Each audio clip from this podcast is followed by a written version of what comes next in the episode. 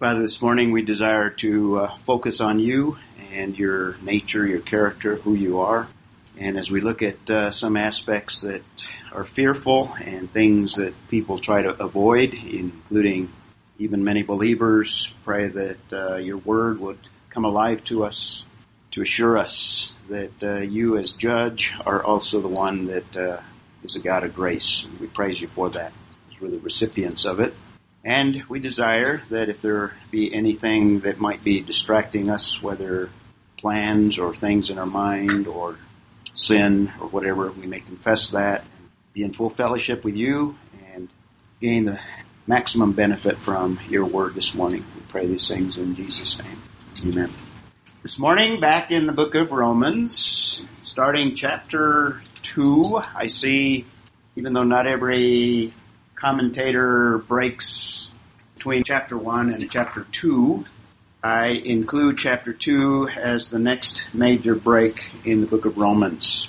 Now, just a reminder, just was reminded of a quote concerning the entire book of Romans commentator by the name of Osborne. It says, Have you ever thought about writing the perfect letter? A letter so profound that the reader could only sigh with awe at its incredible truths? Anyone thought of that?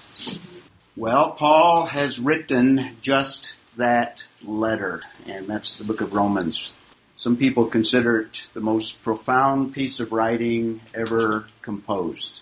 I praise, but I think it's worthy. There's so much in the book, as you've already seen from just chapter one. We've spent lots of time looking at it because it's so so deep and has so many profound things to say to us. So Paul writes a letter to the Romans, a church he had not visited after becoming a believer. And probably what we have in the book of Romans, because he had desired to visit, is more than likely the theology, the thinking, the principles that he desired to deliver had he gone and had he been there. And perhaps this is what he did in some of the other churches where he did write letters. For example, the church at Corinth. It's not so much theological because there were so many problems. He's dealing with problems there. But when he was there, he probably gave them the theology that is contained in the book of Romans.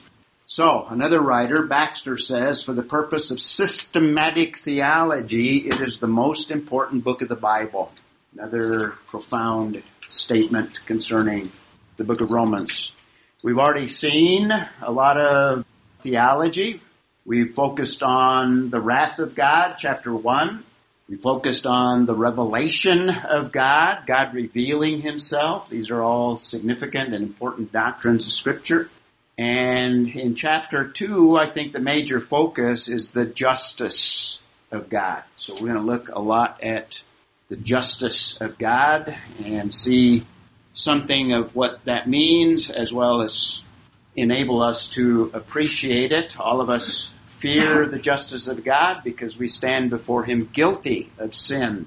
And no one can stand there, even though, even within the church today, people try to avoid this concept. Let me give you an overview of the first part of the passage. And you're going to notice that this slide looks identical to the slide I gave you when I gave you an overview of chapter 1.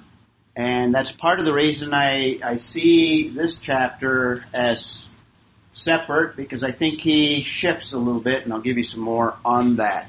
But if you remember, remember in chapter 1, verse 18, how did I summarize that? Mankind under what? Under God's wrath. Mankind under God's wrath. Verse 18. So we have something similar in chapter 2, verse 1. We have the predicament of people that are self righteous. And we'll look at that verse this morning. In other words, those that judge others but do the same thing. That's self righteousness. That kind of frames everything that follows. And I think he's also targeting a slightly different audience. The people that had this attitude, as Paul is relaying chapter 1, are probably saying, That's right, Paul.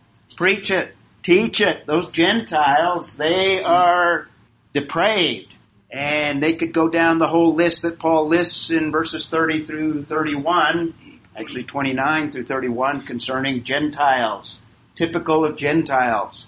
So the, the Jews are saying, Preach it. We agree. We're going to read further into your book. Then all of a sudden he changes and shifts to them.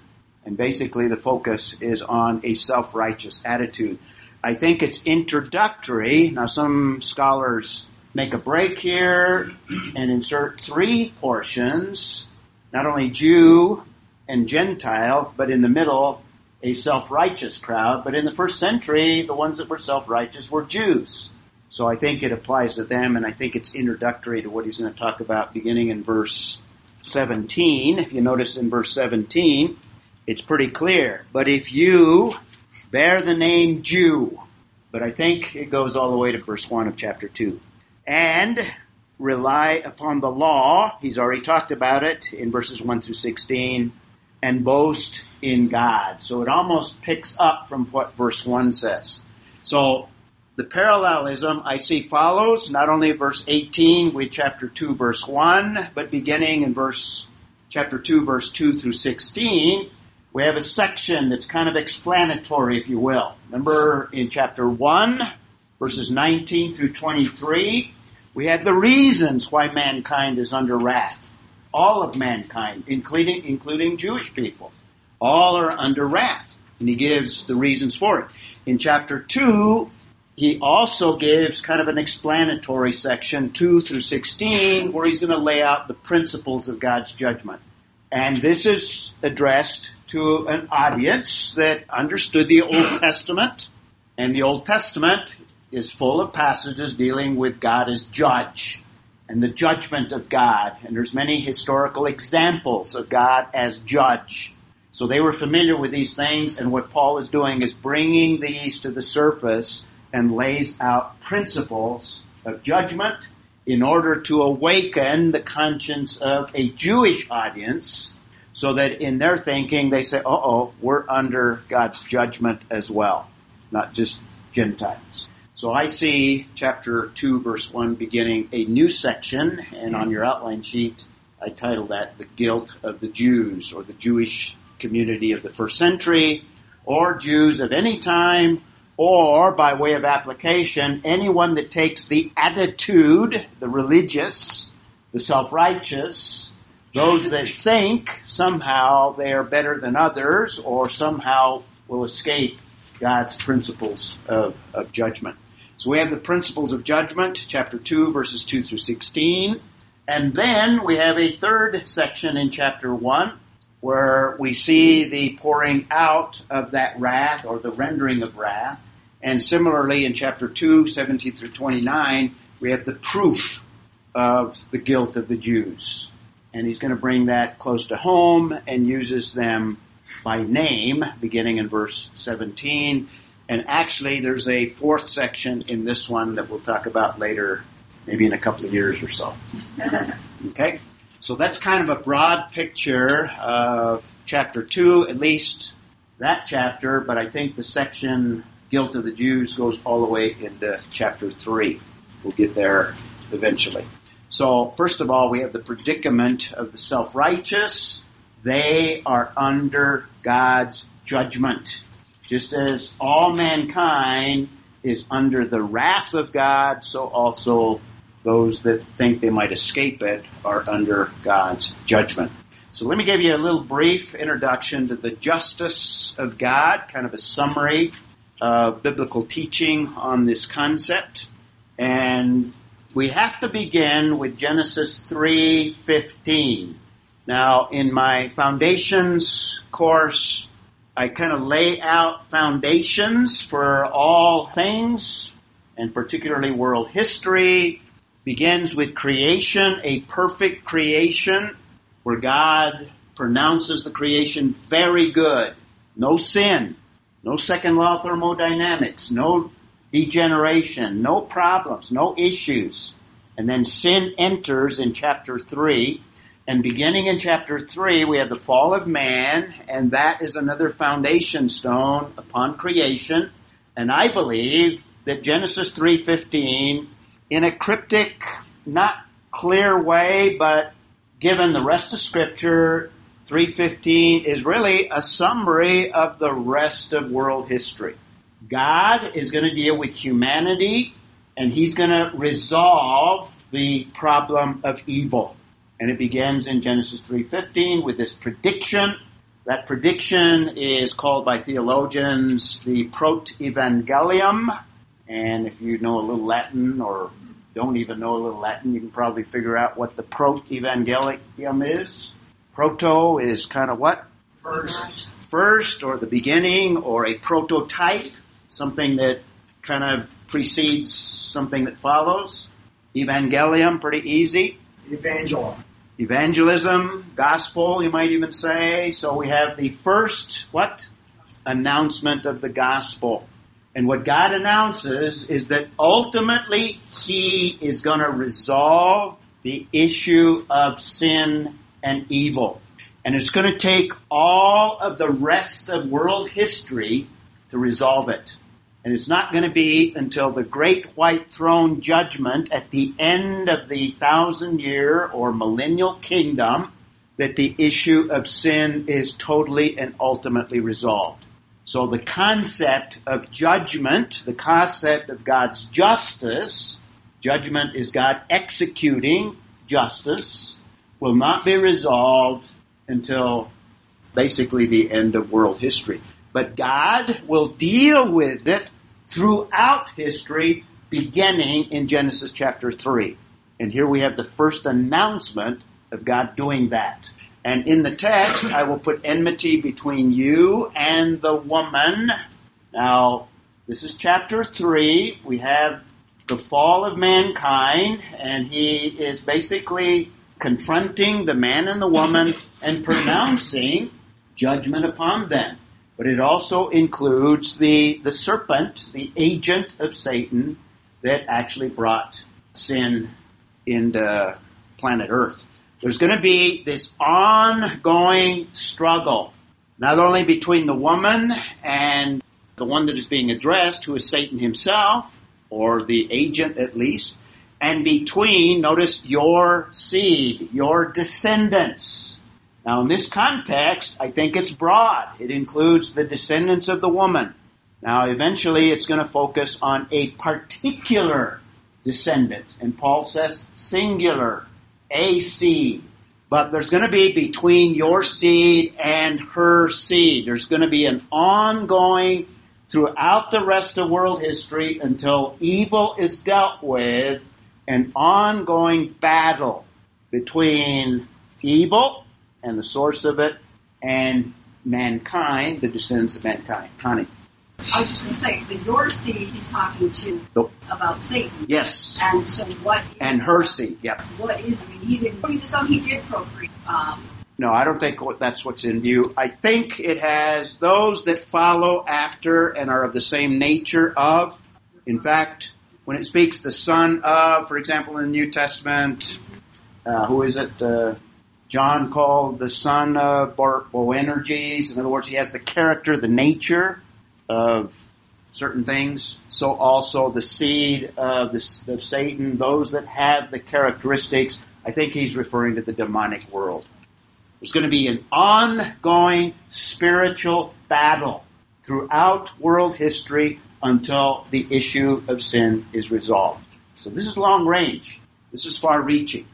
And he, there's the singular part, referring to her seed, he shall bruise you, Satan, on your head. He's going to deal a death blow. He's going to totally resolve the issue of evil, and he's going to crush the head, ultimately, of Satan and everything associated with him, and that'll be completed at the end of world history. But it's going to come at a price, and you shall bruise him on the heel. There is what theologians believe is an allusion.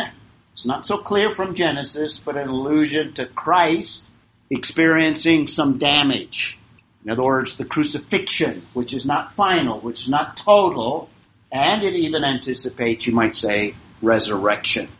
So that's the first announcement of the gospel God dealing in a final and ultimate way with the problem of evil. So that's where you have to go back to when you're talking about the justice of God, because it begins, or we have the revelation of God's justice in the garden. And we have pronouncements concerning righteousness and unrighteousness. Adam and Eve now are in a state of unrighteousness. God, the judge of the universe, is pronouncing judgment. And he's also announcing that there's a way of escape. And it'll come from the seed of the woman. And what do we have in Genesis chapter 3? We have a sacrifice. There has to be a substitute because mankind cannot atone for his own sin. So there's going to be a temporary sacrifice of an animal and that's going to go through the entire Old Testament, where the sacrificial system is in place of mankind because mankind needs a solution. And it anticipates the ultimate sacrifice of the bruising of him on the heel, or the crucifixion, which is the last once and for all sacrifice. Book of Hebrews emphasizes that aspect. So you have to start in Genesis 3.15 when, he, in fact, in Genesis 3 to talk about the concept of justice. So that's where the concept begins. And all of us, we have a yearning. We have a desire. You might not think about it, but in reality, we desire this issue of sin to be resolved. Inwardly, all of us have that. In fact, you can see it in your children. If you have more than one, you give one child a candy bar and you don't give the second child one, what happens?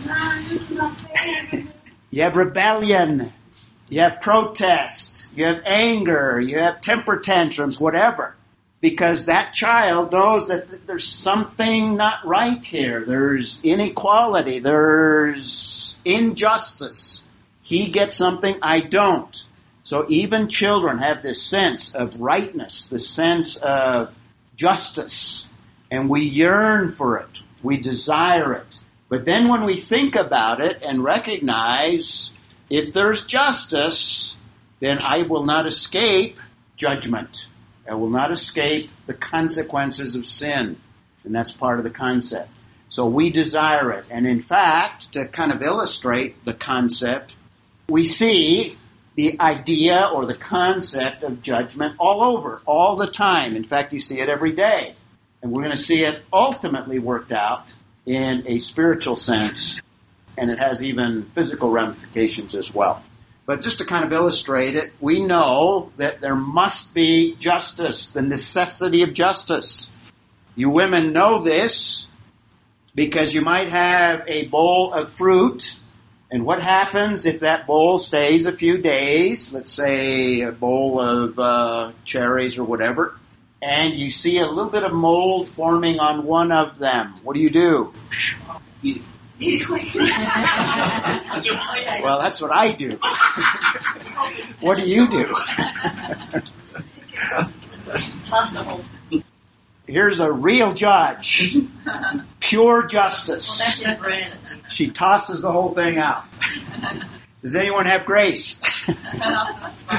Some of you have grace. What do you do? You, you remove that that is decaying so that what?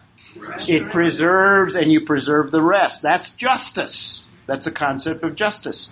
Justice is God intervening to separate out that that destroys. So when you separate that one or two cherries that is decaying, uh, you separate it out so that it preserves the others so that you can eat them. That's justice. That's an illustration of it. That's what God is doing. When God judges, every judgment of the Bible, you have two aspects. You have God removing that that is destroying from that that he loves. You see it in the Genesis flood. God brought a worldwide judgment because the whole earth was corrupt. But he also gives grace. In fact, the word grace first time occurs with Noah in the Hebrew text there. And there's one family that is preserved. That family is removed and separated out, just like this illustration. And for men, if you're kind of inclined towards doing mechanical things, you change the oil in a car. Why do you do that? The old oil is going to what? Destroy the engine if you don't deal with it. So you remove it. You're separating out that that destroys. That's the concept of justice and judgment. And there's many examples. Craftsmen, as they're working on a piece of art or a piece of furniture, they sand it down to keep what? The splinters from interfering with the, not only the beauty, but the usefulness of the thing that they are crafting or whatever it may be, whether it be a piece of furniture, whatever. So we see this all over because we live in a fallen world. We have to deal with that that is destroying, and God does that. Now, as believers, we are to judge ourselves and to constantly cut away those rough edges from our personality, etc. Just another example, a coach will sideline an athlete that has a wrong attitude or is not performing to the point that is necessary to win games.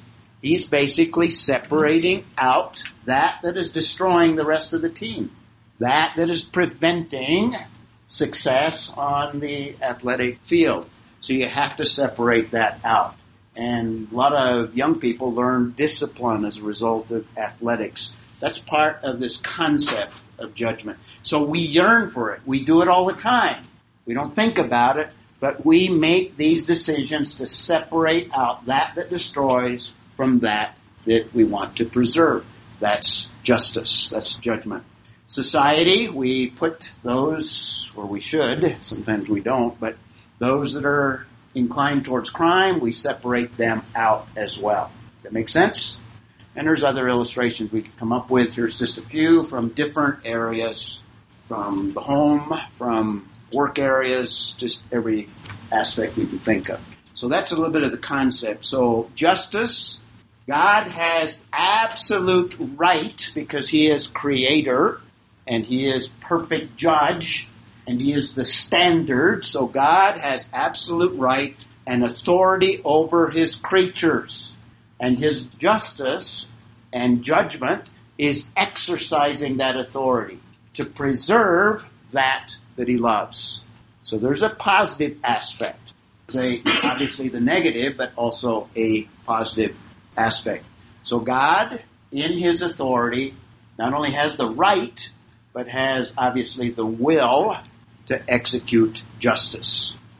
Theologian states it this way, W.G.T. Shedd, justice is that phase of God's holiness, God's separateness, God's transcendence, God's detachment from sin and evil. Justice is that phase of God's holiness which is seen in his treatment of the obedient, in other words, those that conform to his standards, and the disobedient subjects of his government. He is the ultimate authority, the ultimate ruler, the ultimate judge, and he is administering the universe, and he's doing it in an ultimate and absolute way. From our perspective, it's taking all of world history, from the fall of man till the end of world history to complete. But he does work day by day. In fact, the wrath of God that we saw in chapter 1 is a present tense reality. So that is the working out of justice. That is the working out of wrath being poured out, an aspect of his justice. God dealing with the obedient and disobedient. Are there any obedient? Not really. okay? Okay, so that's the concept. Concept of God's justice and judgment. And we could uh, look up lots of scriptures, and for the sake of time, let's just look up a couple of them. Somebody get Genesis 18, 25. Who want, Craig's got that one. Who wants to do Psalm 50, verse 6? Anyone? Mary Lee's willing one. And just for your notes, we won't look these up. Isaiah 33, 22 is another one. Uh, we'll, we'll skip that one for now.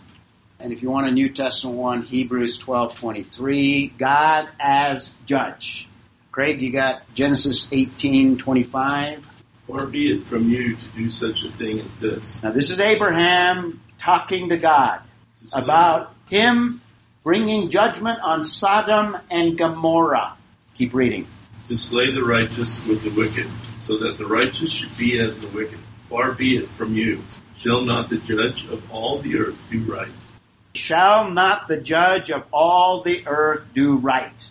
Now, the obvious answer to that is yes, he will. But he's trying to balance, well, there might be some righteous ones. He's thinking in terms of Lot in the city of Sodom, and he is hoping that Lot will be spared ultimately. So he's kind of debating, if you will, or talking to God here to discern something of what God is going to do. But the point being is the judge, basically of the universe, will, in fact, do right. And there's lots of verses that refer to God as judge. Psalm 50, verse 6 is another one. You got that one, Mary Lee? Yes, the heavens declare his righteousness, for God himself. God himself is judge. And there's literally hundreds of verses in the Old Testament and some in the New Testament as well. Also, relating to God's justice, that's God as judge, God's justice, several references, Job 8 3. Do you want to do that one, Terry? And just for your notes, there's another one, Psalm 33 5. Did you have, let's see, which one did you have, Mary Lee? Uh, 56. Okay. You want to do 33 5 also Sure. since you're in Psalms? And just for your notes, Isaiah 30 18 as well. And in the New Testament, 1 Peter 1 17. Terry, got uh, Job 8 3. Does God pervert justice? Does the Almighty pervert what is right? Okay, and the obvious answer is no, because He is the source of justice. He is the righteous one. He is the standard for all justice. He is not going to pervert it. Psalm 33 5. He loves righteousness and justice. The earth is full of his steadfast love. Okay, the Lord loves righteousness and justice. Because righteousness and justice preserves that that he also loves, which is also in that verse. He loves those that he's called to himself. Sin destroys. Justice must be implemented to keep and prevent that that he loves from being destroyed. So we yearn for it, we desire it, but because we are sinners, we fear it, and rightfully so. So God's justice. So God as judge will act sovereignly. And there's verses that are related to a sovereign action of God. So he's going to work as the ultimate authority in the universe. He's also going to work in goodness. In fact, his justice is an expression of his goodness.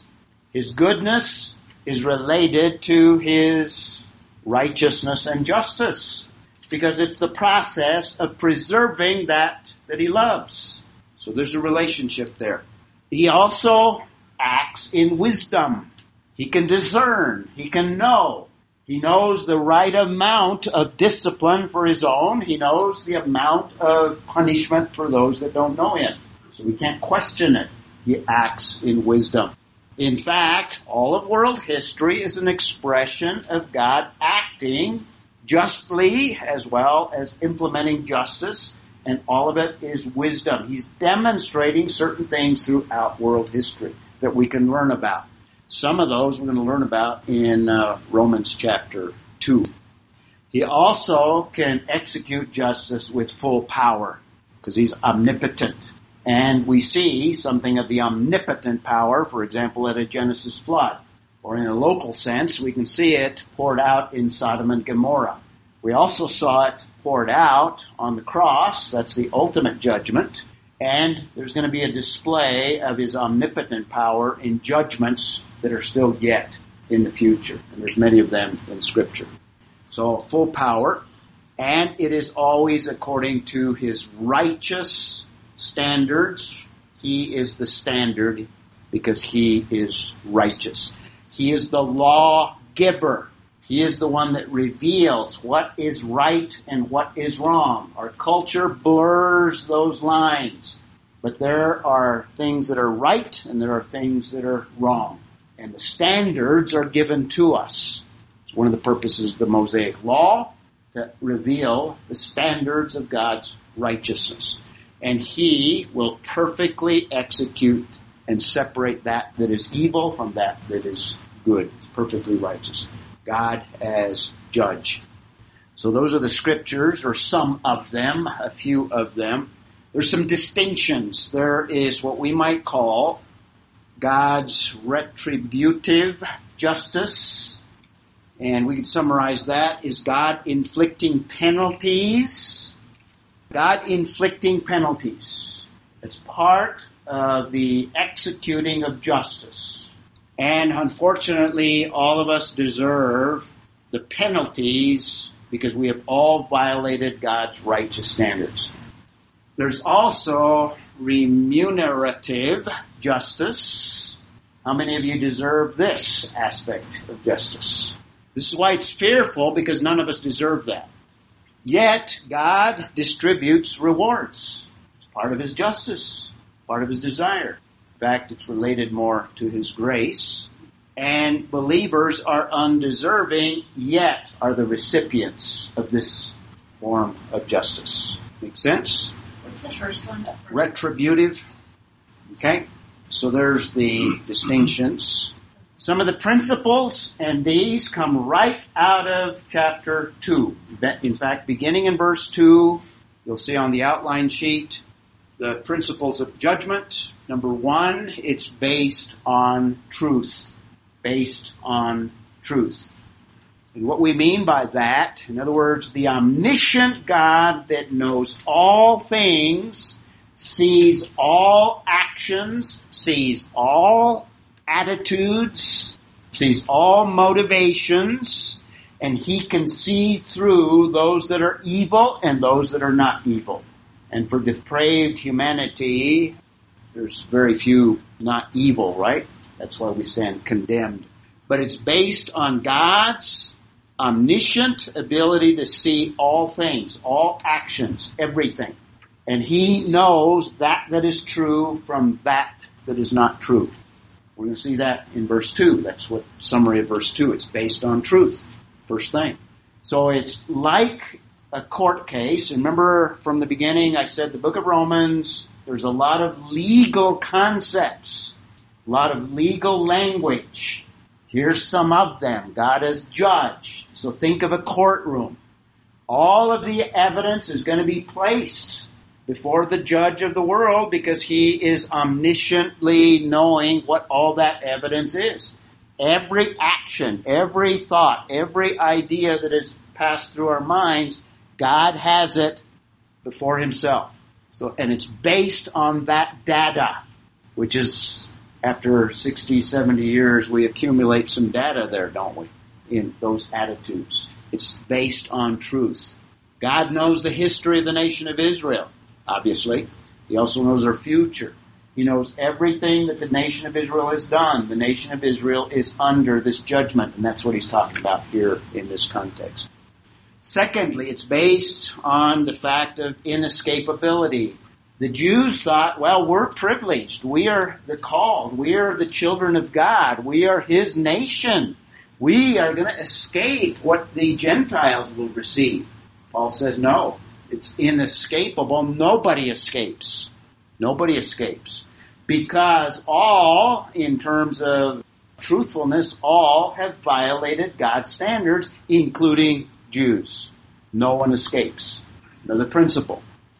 Third principle, it's based on conduct. See that over and over. That's going to be stressed in Romans 2. And you're going to have a record of that conduct. That's truth. So God's going to evaluate that data, that conduct, and it's going to fall short. Not only for Gentile, but also for Jew. That's verses 5 through 8 of chapter 2. It's also based on impartiality. No one's going to get favoritism. No one's going to get excessive judgment either.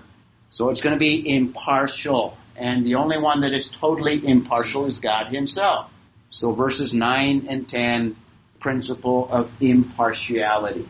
We'll go over these when we get to these different points. And then uh, verses 11 through 16, it's based on revelation. We've already seen that concept.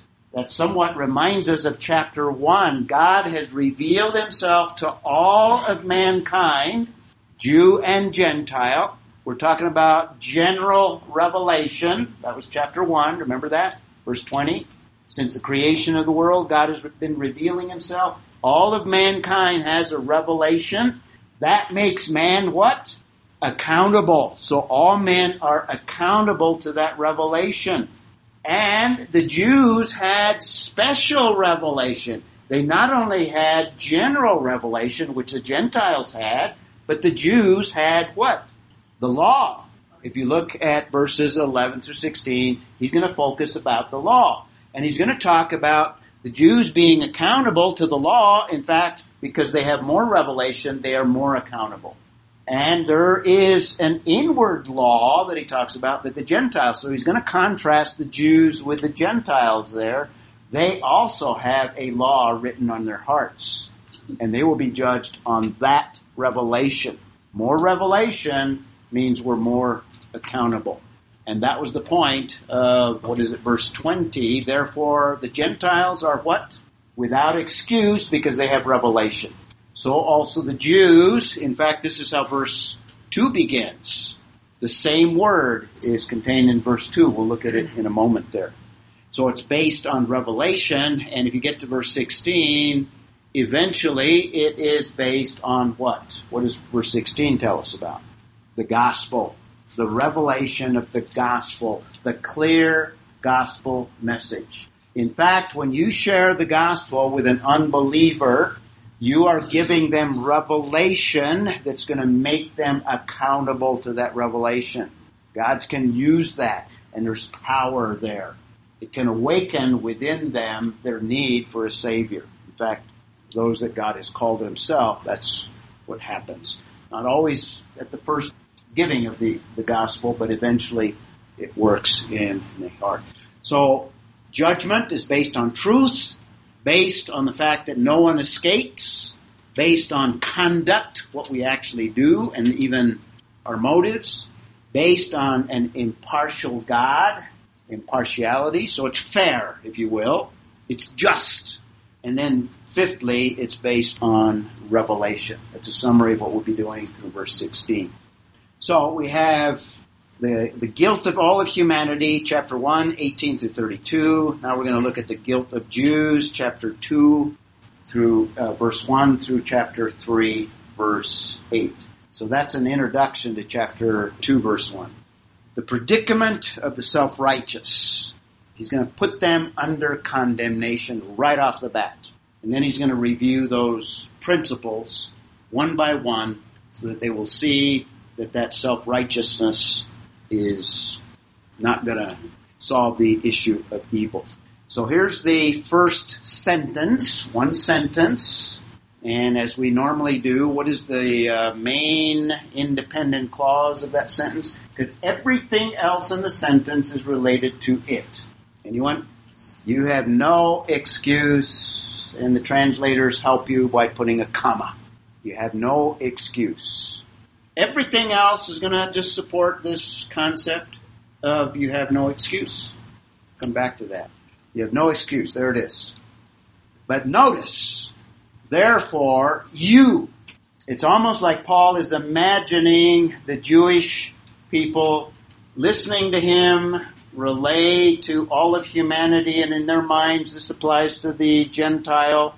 And now he's bringing it home, and for the first time, he's using the second person and it's plural, second person plural. All of you, or if you're Texan, you all, all right, you have no excuse. And notice throughout the passage, every one of you, second person, who passes judgment for in that that which you judge, second person again, judge another, you condemn yourself, for you who judge practice the same things. That's verse 1. Verse 3 But do you suppose this, O man, when you pass judgment? Going back to verse 1. Do you suppose this, O man, when you pass judgment on those who practice such things and do the same yourself, that you will escape? There's the inescapability thing. You're not going to escape. But notice yourself and you again. Verse 4 and 5, or do you again think lightly of the riches of God, not knowing that the kindness of God leads you to repentance, but because of your stubbornness and unrepentant heart, you are storing up wrath for yourself? Over and over in these first five verses, we have the second person. In fact, it stands out in the Greek text because he hasn't used it before. And then he's going to go back and speak in terms of the third person, beginning in verse 6.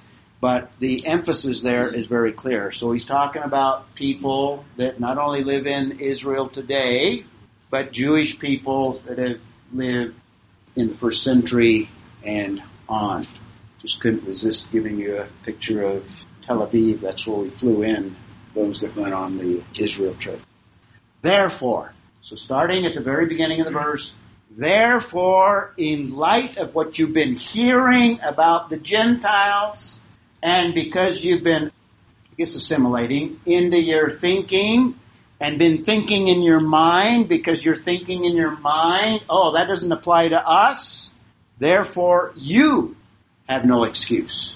And the word there is the same word that we have that's translated defense.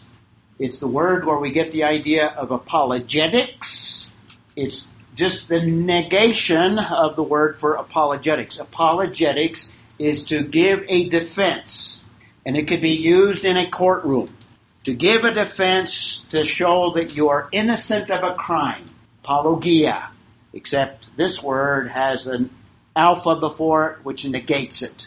And he's saying you have no defense. In other words, you have no case. You have nothing to bring before the judge and the jury. And in the case of spiritual things, God is both judge and jury. And you have no case, is what he's saying. And the you, I think he's speaking, are those, and he's going to define that, every one of you who passes judgment. Now, I'm not going to have time to get into this today, but there is a proper way. In fact, next week, one of the things I want to bring out is Christians are, in fact, everyone is to judge. And I gave you some examples of things that we just normally we don't think of it as judgment, things that we do judge. And it's necessary. And there's a right thing. So when it speaks of not judging, it's not absolute. He qualifies it in this passage. And we won't get into all of that. But you who pass passes judgment, and he's going to qualify it. And when he's speaking of judgment, he's talking about a word that is very common in the New Testament, over 100 times, I think 115 times in the New Testament. He's using the verb form to judge. Verb form to judge. Krino is the Greek word. It's used not in this context, but in other contexts, is used in the sense of to judge legally or to put someone on trial in a literal sense. The word is used when the Jewish people put Jesus Christ on trial, basically, and they, in fact, judged him to be not the Messiah. They put him on trial before Pilate, and the conclusion was he should die. He should be crucified. He's a false Messiah. That's the idea. So you have it in a literal sense to, to judge and to put on trial, same word. It's also used to make a decision or a judgment. In other words, it's used in a positive sense. And we have to make good judgments all the time. Same word. But in this context, it's used in a third sense to judge in a condemning sense. And in this context, to hypocritically put oneself in the place of a judge. And it's hypocritical because we or those that do this, and sometimes we do as well, are putting ourselves in the place of God and condemning others. And that's the whole idea of this verse. And that was the tendency of Jewish people. In fact, that was the whole attitude that they had of Jesus Christ. They were judging the judge of the world. They were judging Jesus Christ. They condemned him. We do the same thing to one another sometimes. Mary Lee. same thing to God too when we don't take what He says as He says it. And we say, "Oh well." Yep. I don't like these verses, right? You don't like these verses. None of us do. yep, but that's reality. This is what the Bible teaches. That's the sense that he's using in this context, and we'll pick up at that point next week, and I'll show you some verses where we are to judge, but there's a right way of doing it. And just to kind of co- conclude, he says, For in that which you judge another, you condemn yourself. And he uses a different word there. For you who judge, by the way, the word judge here is used, there's two different words, and uh, the first word is used three times. We'll look at the other one next week.